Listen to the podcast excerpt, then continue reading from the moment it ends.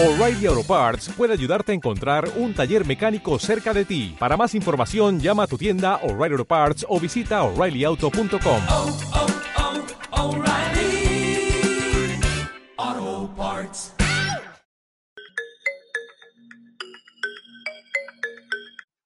Bien, bienvenidos a nuestro primer piloto de podcast. Y bueno, aquí vamos a hablar sobre un tema que nos apasiona. ¿Sí? Así es. Vamos a empezar a hablar sobre algo que nos une en nuestra amistad, que es la educación. Mm-hmm. Pero en esta pandemia descubrimos un tema maravilloso, que como le decía a mi colega, es más viejo que el hilo negro, pero un tema de que ahora está muy de moda, que es la educación híbrida. Uh-huh. Sí, vamos a hablar sobre la educación híbrida. Y vamos a empezar este podcast señalando lo siguiente, inspirada en una frase del gran educador, que es difícil pronunciar su nombre, Tsunesaburo Makiguchi, educador japonés, ¿cierto?, de la enseñanza Soka. Él dijo: la amistad, que se centra en el intercambio de dinero o de cosas, es la forma más baja de amistad. Ayudar a alguien a encontrar un trabajo o disfrutar de su mutua compañía es un rango medio de amistad. La forma más elevada de la amistad es ser capaz de advertir y aconsejar a un amigo para superar la negatividad en sus vidas. Bueno, nosotros esperamos, a través de este podcast, inspirar, ayudar, informar a nuestros colegas de educación, ¿cierto? Y a todo el que esté interesado en mejorar y ayudarnos todos en un mundo colaborativo del siglo XXI, ¿cierto? Así es, mi querida Curi, hacer comunidad de aprendizaje. Queremos llamarlos a todos a escuchar este podcast para que todos podamos opinar, debatir, discutir acerca de las nuevas tendencias en educación y, por supuesto, contar con nuestro apoyo en todo lo que ustedes necesiten. Bien, vamos entonces, como bien lo dijiste tú, a hablar del modelo de educación híbrida que está tan de moda. El blended learning, ¿cierto?, que es el aprendizaje que combina el e-learning, los encuentros asincrónicos, con encuentros presenciales. ¿Sí? Tomando las ventajas de ambos tipos de aprendizaje, ¿cierto? Un modelo de educación híbrida. ¿Pero qué es esto que se está hablando? Todo el mundo dice, ay, vamos a volver después de la pandemia a la sala híbrida. Vamos a volver con el modelo híbrido. ¿Pero qué es esto, querida amiga? Bueno, más fácil empezar que qué no es.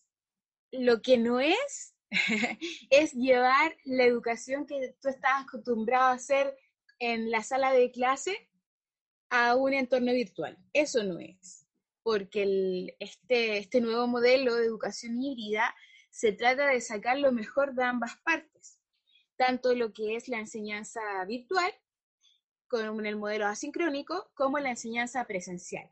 Pero es de locos pensar que tú vas a hacer lo mismo que hacía en una sala de clase, llevarlo al tema asincrónico. Porque las relaciones humanas, el intercambio de información cara a cara, es muy diferente al que se da en una relación de ciudadano digital en un entorno asincrónico. Son diferentes competencias las que uno necesita, tanto el alumno, el apoderado, como el educador, para desarrollarse en un entorno asincrónico. ¿Te acuerdas, María Elena? Uh-huh. Que cuando estudiamos el diplomado de Educación en Innovación. Sí, en la Universidad Católica del Norte. Así es. Los profesores de Finlandia, de Europa, que nos hicieron clase en ese diplomado, uh-huh, ocupaban mucho lo que es el Flipped Classroom o el aula invertida. Sí. Cuando nos decían que teníamos la plataforma asincrónica donde subían los documentos que ellos nos compartían, y nos daban la tarea de leer estos documentos para luego llegar a la sala y debatirlo. Y se armaban tertulias, grupos de debate que eran fenomenales. De alguna otra manera, de eso se trata este modelo que es híbrido. O sea, el tema es que lo asincrónico le permite al alumno en todo momento de su celular, del computador, a obtener el conocimiento. Claro. Que estamos insertos en la sociedad del conocimiento. Uh-huh. Pero esta sociedad del conocimiento de repente nos pilló de sopetón, porque este aprendizaje es muy antiguo. El aprendizaje e-learning es como cuando se empezó con el inicio de la era de los computadores, aproximadamente en el año 60. Pero simplemente nosotros como profesores siempre hemos dicho, con María Elena nos reímos, que la escuela está a años luz de los cambios vertiginosos que suceden en el mundo. Y yo creo que la pandemia, este tema del COVID, nos sentó de cabeza a decir lo que decía Darwin: la especie que no se adapta se extingue. Si tú eres un profesor que avanzas en el siglo XXI, tú tienes que ir con el siglo XXI, es decir, un profesor innovador, un profesor con competencias digitales, que entiende el lenguaje de sus alumnos, con conocimientos de neurociencia, saber que obviamente este tipo de aprendizaje es mucho más complejo llevarlo con los grupos de educación parvularia o los primeros años primaria, porque el niño en su desarrollo cerebral todavía no es 100% autónomo. Claro. Entonces siempre es de una autocompañía, pero en los cursos que son más grandes es más fácil poder implementarlo, porque ya los chicos tienen este tema de la autonomía. Pero el otro pero de este modelo, que los chicos que son más grandes, para enfrentarse a un escenario asincrónico, necesitan competencias digitales. ¿Te acuerdas, sí, Curi, que cuando íbamos en el colegio a mí me enseñaban lo que era el hardware, el software, el Word, el PowerPoint? Teníamos clases de computación. De un momento a otro el currículum cambió y eliminaron las clases de computación. Lo cual que se suponía que dentro de la reforma educacional el profesor de lenguaje, matemática, de ciencia tenía que incorporar las TICs. Sí, tenía que incorporar las TICs en su aula. El tema es que... Pero, amiga, querida, ¿dime? Es difícil esto, porque consideremos que nosotras estamos hablando a veces del segmento que tiene más recursos, ¿cierto? Pero si vamos a analizar todos los colegios a nivel nacional, lamentablemente nos hemos enterado que hay problemas con la conectividad porque hay lugares donde no hay internet, no hay fibra óptica. Incluso en las mismas ciudades los sistemas han colapsado, ya sabemos, no vamos a nombrar ninguna empresa, pero hay empresas que han quedado, su prestigio ha quedado por el suelo con el tema del internet, porque la banda ancha se colapsó, se copó la línea. Entonces, hay una serie de problemas. Y también me gustaría acotar que los profesores hemos siempre sido puestos en entredicho en relación a nuestras capacidades, en relación a nuestro desarrollo en la sala de clase. Estamos viviendo una era donde toda la autoridad y los profesores en primer lugar han sido cuestionados.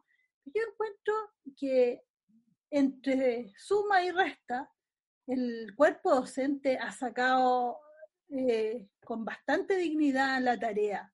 Se la han arreglado para hacer la enseñanza a través del computador, a través de alguna que otra aplicación, etc.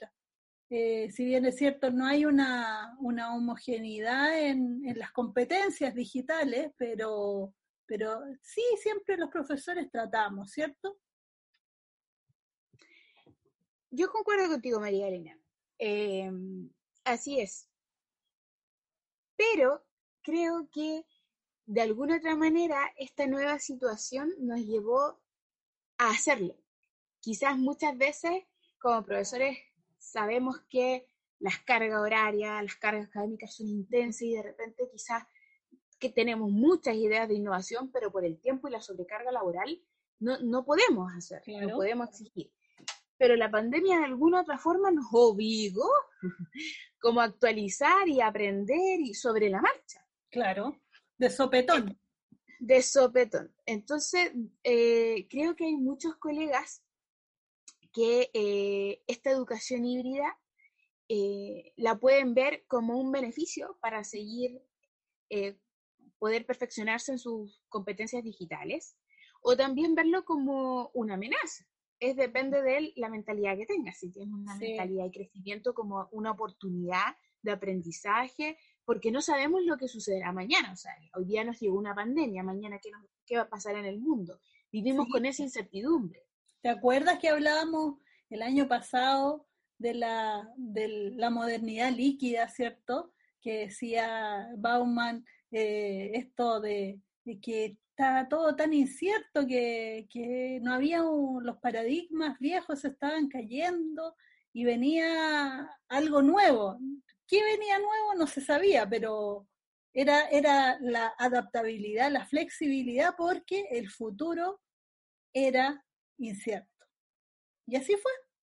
Vino una pandemia y nos descolocó y a todos nos obligó a salir de nuestra zona de confort y luchar por llegar a nuestros alumnos, por tener una educación eficaz. ¿Sí? Así es. Y como muy bien dice la definición de híbrido, que dice de un animal o de un vegetal, pero creado por dos individuos de distinta especie. O dicho de una cosa que es producto de elementos de distinta naturaleza.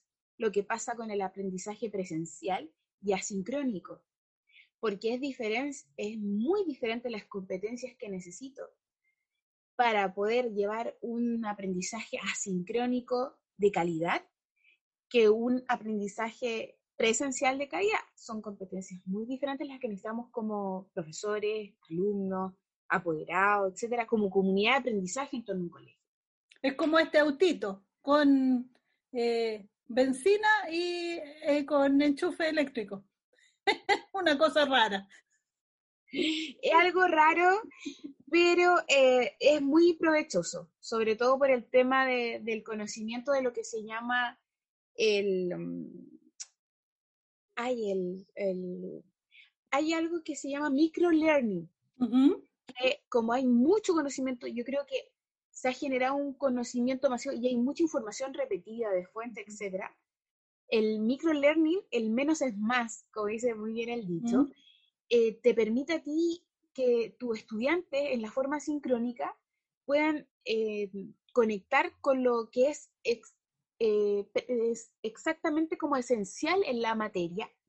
Y no, porque de repente lo que decían los alumnos que a veces se sentían bombardeados por muchas guías, muchas cosas. Entonces también es importante que cuando tú hagas tu aprendizaje asincrónico, para que después el alumno lo comente de forma presencial, ocupar mucho este modelo de microlearning, que te ayuda a captar, a llevar a cabo que el alumno aprenda el objetivo de aprendizaje, lo desarrolle, pero sin bombardearlo de tanta información, porque como existe ahora la fatiga Zoom, que los alumnos hay muchos que no se quieren conectar, porque a veces el exceso de información fatiga mucho al cerebro. Exactamente. Los profesores vamos a tener que cada vez ir dejando, porque es una costumbre que viene del siglo XX, este tema de la información y el contenido, esa urgencia por pasar contenido, y bueno, estamos viviendo en la sociedad de la información donde lo importante, el contenido está en Google, ya no es necesario ni siquiera ir a la biblioteca. Claro, en la biblioteca puedes encontrar fuentes más serias, variedades más específicas de pronto y con verificación de datos creíbles, porque de pronto en Google cualquiera puede poner cualquier cosa, pero está el conocimiento ahí, a un clic de distancia. Entonces eso lo ha cambiado todo. Más que nada nosotros tenemos que centrarnos en desarrollar habilidades, ¿cierto? Y el modelo basado en proyectos se ha ahí erguido como una especie de solución a todo este sistema virtual que tuvimos que vivir en pandemia y estamos viviendo todavía, o a lo menos en Chile. Así es, hay muchos modelos que ayudan al desarrollo de las habilidades, como tú muy bien dijiste, del aprendizaje basado en proyectos, del aprendizaje basado en el pensamiento, en el desarrollo de la metacognición, el desarrollo de las mal llamadas habilidades blandas que han sido el pilar fundamental, porque muchos profesores han dicho que están súper preocupados, que me alegra bastante, de la salud mental y emocional de sus estudiantes.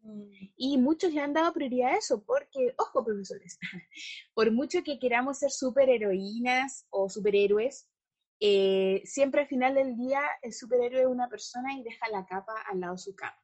Exacto. Y por esta razón, a veces no podemos con todo. Más cuando tenemos hay mucha gente que tiene la realidad, que está con sus, quizá cuida adultos mayores, cuida hijos, o tiene también muchas complicaciones, y yo creo que esta pandemia también ha dado luces cómo nos cuidamos también. Sí, el tema del autocuidado.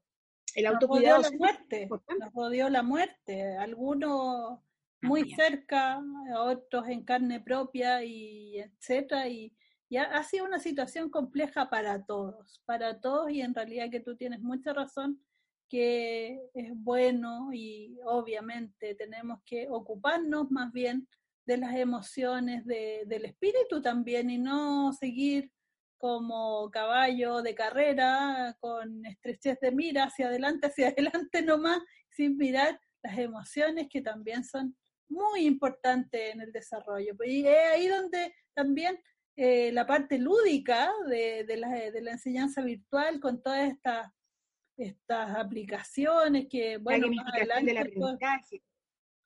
más adelante podemos hablar en detalle, pero hay tanto aplicación útil que puede servir como para conectar y hacer del aprendizaje algo más entretenido, más divertido. Sí. Así es, María Elena.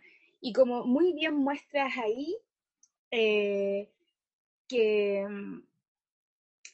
esta fusión no es nueva, y acá lo corroborás, que este aprendizaje es del año ya, que empezó en los años 60, y claro, que incluso tenemos acceso desde de distintas universidades prestigiosas como la Pontificia Universidad Católica de Chile y otras universidades del mundo que hacen estos cursos gratis, los MOOC, que también hay muchos cursos y capacitaciones, links, webinars, seminarios, y tenemos muchas formas de aprender. Los tutoriales en YouTube, sí, los videos en TikTok, en Instagram, tenemos muchas formas de aprender a través del celular, del computador, y por eso es muy antiguo, o sea, lo estamos haciendo constantemente, solamente que ahora llegó a golpearle la puerta a la escuela para que lo sea aplicado en el aula. Sí, algunos colegas ya hace años ya lo tenían ahí andando, pero había un sector que no le gustaba mucho, pues sí, esto como bien hemos comentado ya es bien antiguo. Tú eres mucho más joven que yo, querida, pero yo alcancé a disfrutar en mi niñez y ver en algunas revistas donde aparecían los cursos por correspondencia, que es lo que aparece ahí en la esquinita. Tú veías una revista y decía curso por correspondencia, escriba tal casilla, pague tal importe y le llegará a su casa el set para ir aprendiendo por correspondencia. No es necesario que usted venga a una sala de clase. Entonces, ese es el origen del e-learning. Después, bueno, las universidades, que las grandes universidades se empezaron a preocupar por el tema de la baja de matrícula, y también porque no había tanta variedad, como tú sabes, las grandes universidades siempre les gusta elegir a sus alumnos. Entonces, ahí acuérdate que una universidad estadounidense se le ocurrió hacer un curso de ingeniería online, fue la primera vez que se hizo, y captó miles de alumnos a través de la enseñanza online, y replicó lo que se hacía en la sala de clase. Bueno, y ahí están muchos sitios, los MOOC, los famosos cursos masivos online, bueno, que nos han empezado a meter en este asunto del e-learning, ¿cierto? Bueno, tú bien señalas que el e-learning tiene varias formas. El blended learning, que es la enseñanza parecida a lo que vemos en lo híbrido, el mobile learning y el ubicuo learning. ¿Puedes tú explayarte al respecto, querida colega? Bueno, lo que hablábamos del e-learning o blended learning, que esta mezcla entre lo asincrónico y lo presencial. Porque el e-learning es 100% asincrónico. Uh-huh. Y después hay algunas cosas y hay competencias que sí o sí necesitas desarrollar en forma presencial, sobre todo en los cursos que son más pequeños, que necesitan siempre del acompañamiento de un modelo, sí. En este caso de un modelo adulto. Uh-huh. El mobile learning tiene que ver con todo lo que es el aprendizaje a través del celular. Exacto. Y aquí quiero citar al Sugata Mitra, uh-huh. que él hablaba... si tú le comprarías un celular o no a tu hijo. Porque de repente están estas personas que como que ponen como endemoniada la tecnología, como que la endemonian, como sí. que fuera algo muy malo. Incluso sí está comprobado por neurocientíficos y estudios que dicen que ciertos videojuegos o pasar expuesto mucha hora a la tecnología tiene sus desventajas para el desarrollo cerebral tanto de los niños como de los adolescentes. Uh-huh.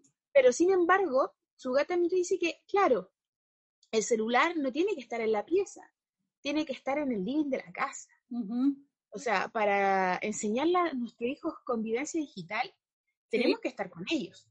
Uh-huh. Hay muchos papás que me dicen que el celular le ha permitido el teletrabajo, porque en una casa, por ejemplo, familia promedio en Chile, 5 personas, que los papás tienen que teletrabajar, clase media, y tienen con suerte un computador en la casa, o algunos no tienen, el celular es un dispositivo móvil de aprendizaje que es más fácil de obtener que un computador. Por los planes de internet, etcétera, o porque hay mucha oferta. Un computador sí. es, a veces para la familia clase media o de sectores más vulnerados, es más difícil de obtener. Y si tú ocupas bien el celular y le enseñas a tu hijo un buen uso de la tecnología y lo conviertes en un ciudadano digital y se capacita a la población sobre esto, puede ser una forma muy, como decías tú, muy grata de aprender. Y es algo pequeño que se adapta también, pero siempre con límites. Yo creo que todo esto del aprendizaje mobile learning, que muchos papás me dicen que le ha servido bastante a su hijo cuando tienen todos los computadores ocupados en la casa. Mm. Pero siempre tú como papá estar ahí supervisando, tanto a niños como a adolescentes. Sí. Y el ubiquitous learning, que es la parte tecnológica que tú puedes aprender de cualquier dispositivo. Como lo que estamos haciendo ahora. Así es. Lo que estamos haciendo ahora por Zoom, lo que puedo hacer por Meet, u otras plataformas, lo que es videoconferencia, o lo que hizo ahora todos los canales de la televisión que hicieron un canal, Educa. Educa TV, que todos los niños de todo Chile, ya como tú decías que no a todos les llega fibra óptica o que las empresas fallan en la red de internet, pero la televisión está siempre transmitiendo. Y hacer este canal fue también de ayuda para los niños que están aprendiendo, sobre todo los más pequeños. Habían muchos programas educativos maravillosos. Y lo mejor que eran programas educativos creados por compatriotas de nosotros, como Cantando Aprendo a Hablar u otros más. Oye, otro día podíamos comentar el Educa TV. Fíjate que yo a veces prefiero ver Educa TV que ver la televisión abierta, la otra, los canales. Es mucho más cultural, más entretenida. Hay un programa que lo hace que eran youtubers, que hacían cosas chistosas, que hacían las 40 frases, las 40 no sé qué. No me acuerdo el nombre exacto. El actor. El actor, claro, y hace... Descubriendo Santiago, entonces invita a alguien y descubren a través de una forma lúdica, descubren y van contando la historia de Santiago.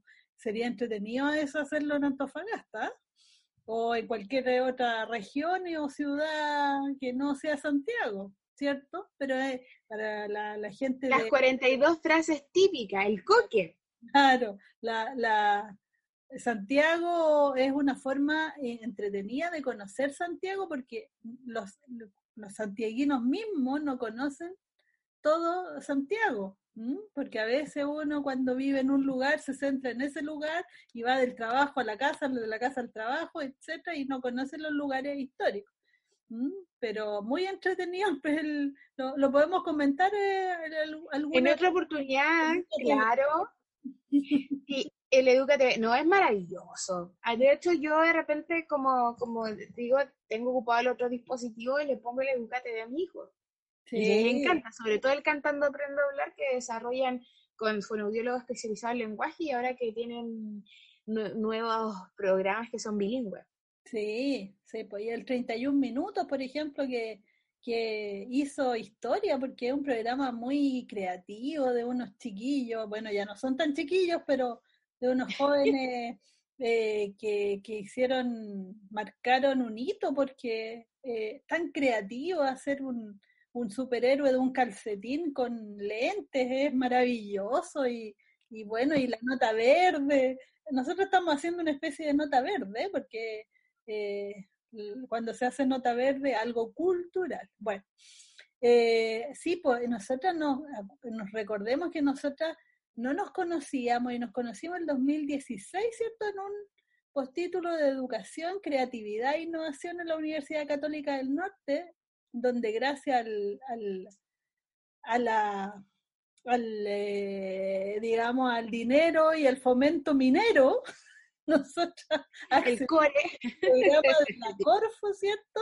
Fuimos becadas y la verdad es que fue un privilegio recibir a cada personaje importante de la educación, como dijimos coloquialmente, puro filete guayú o angus, sí. Carne más que de primera, carne premium, porque... nuestro primer profesor fue el director de educación de la OCDE, ¿cierto? Con sede en Ginebra. ¡Ah! ¡Qué impresionante! Él cuando nos vino a decir qué era la innovación en educación y con los 7 principios para el aprendizaje innovador, ¿cierto? Que lo podemos comentar un día para recordar los conocimientos y mover las neuronas, ¿cierto? Mover el cerebro, establecer nuevas redes de aprendizaje. Claro, ejercicio mental. Y bueno, y ahí me acuerdo que tuvimos que presentar un proyecto, y ¿te acuerdas que yo presenté un proyecto de sacar el colegio hacia la comunidad de manera virtual? ¿Y por qué, decía yo, por qué no toda la región puede acceder a los mejores profesores de un cierto colegio, lo vamos a nombrar para no estar haciendo publicidad, pero uno de los mejores colegios de la región? ¿Por qué no replicar eso de forma remota a través de YouTube? Se me había ocurrido a mí, y después inspirada en esta idea de la escuela en la nube, pues de Sugata Mitra, este señor que se le ocurrió la genial idea de poner un computador en una zona muy pobre, donde los niños casi no tenían muchos recursos de sobrevivencia, y menos iban a tener un computador, y ahí se produjo el aprendizaje, porque los niños tienen algo que todos deberíamos conservar, que es la curiosidad, ¿cierto? Así es. Y que el niño siempre intenta y no le tiene miedo al cambio. Exacto. Son tan osados, son tan entusiastas ellos.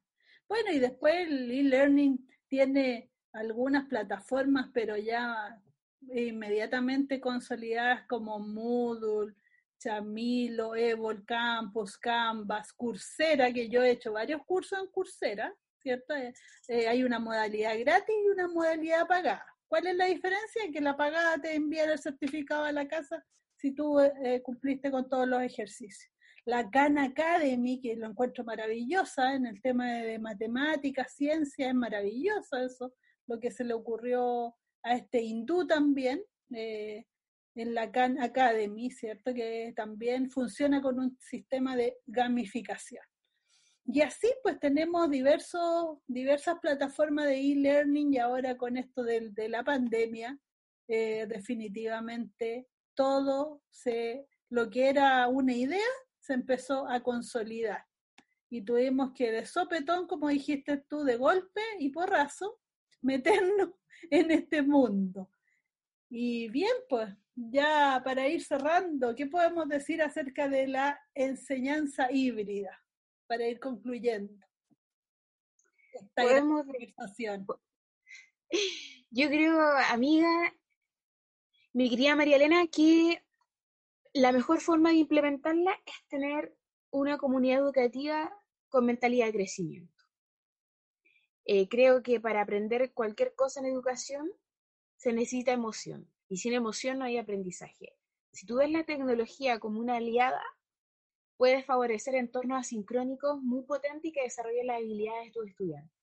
Si la ves como enemiga, va a ser así tu clase, va a ser pobre, paupérrima, con pocos recursos. Y la nube es tan generosa, esta nube virtual, que te ofrece muchas comunidades de aprendizaje y muchos profesores que son grandes youtubers, profesores que también son grandes tutores online que te ayudan ahora, no sé, cómo pegar una imagen en Word y te aparece el tutorial. Hay mucha generosidad en la red. Uh-huh. Así que yo quiero invitar a todos los colegas a que lo vean como un desafío, que lo tomen como una mentalidad de crecimiento y que sean como los niños, abiertos al mundo y abiertos a los cambios. Claro, exactamente, efectivamente. Maravillosas tus palabras, y también fíjate que a mí me ha impactado mucho el tema de las comunidades de aprendizaje, por la generosidad y la empatía que uno tiene con la comunidad. El hecho de sacrificar, entre comillas, un poquito de tu tiempo para hacer algo, para difundir, informar, formar comunidades por pasiones, formar las tribus. Como decía, que en paz descanse nuestro querido Ken Robinson. Exactamente, cuando las tribus se juntan en torno a una pasión, sobre todo, las tribus pueden ser muy potentes a través de la colaboración y todo lo que implica esta generosidad, la compasión, compartir, darse al otro sin esperar necesariamente algo material, porque esos paradigmas también están cayendo, ¿cierto? Lo material, si bien es cierto, no. Nos ayuda para cubrir nuestras necesidades básicas, etcétera, pero definitivamente lo material no es la felicidad en sí. Ya no es la era de la competencia, es la era de la colaboración. Exacto. Así que nosotros esperamos que si a alguien le sirve esta conversación y este podcast, genial. Nuestras opiniones, nosotras no somos las de la varita mágica ni las super profesores, simplemente somos apasionadas por la educación. Eso nos une, y bueno, que tengan un buen día en cualquier parte que estén, si alguien nos escucha. Un abrazo gigante y síguenos en nuestro Instagram. Así es.